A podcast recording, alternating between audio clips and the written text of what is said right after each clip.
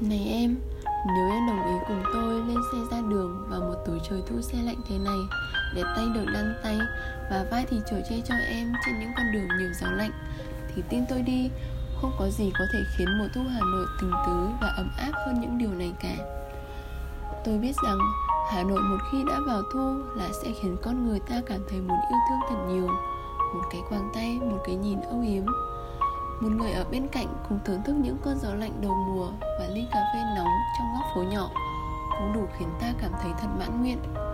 Có lần tôi nghĩ, vào những ngày thu thế này, tôi sẽ cùng em nắm tay đi bộ trên con đường hoàng diệu, rồi đi qua lăng bác.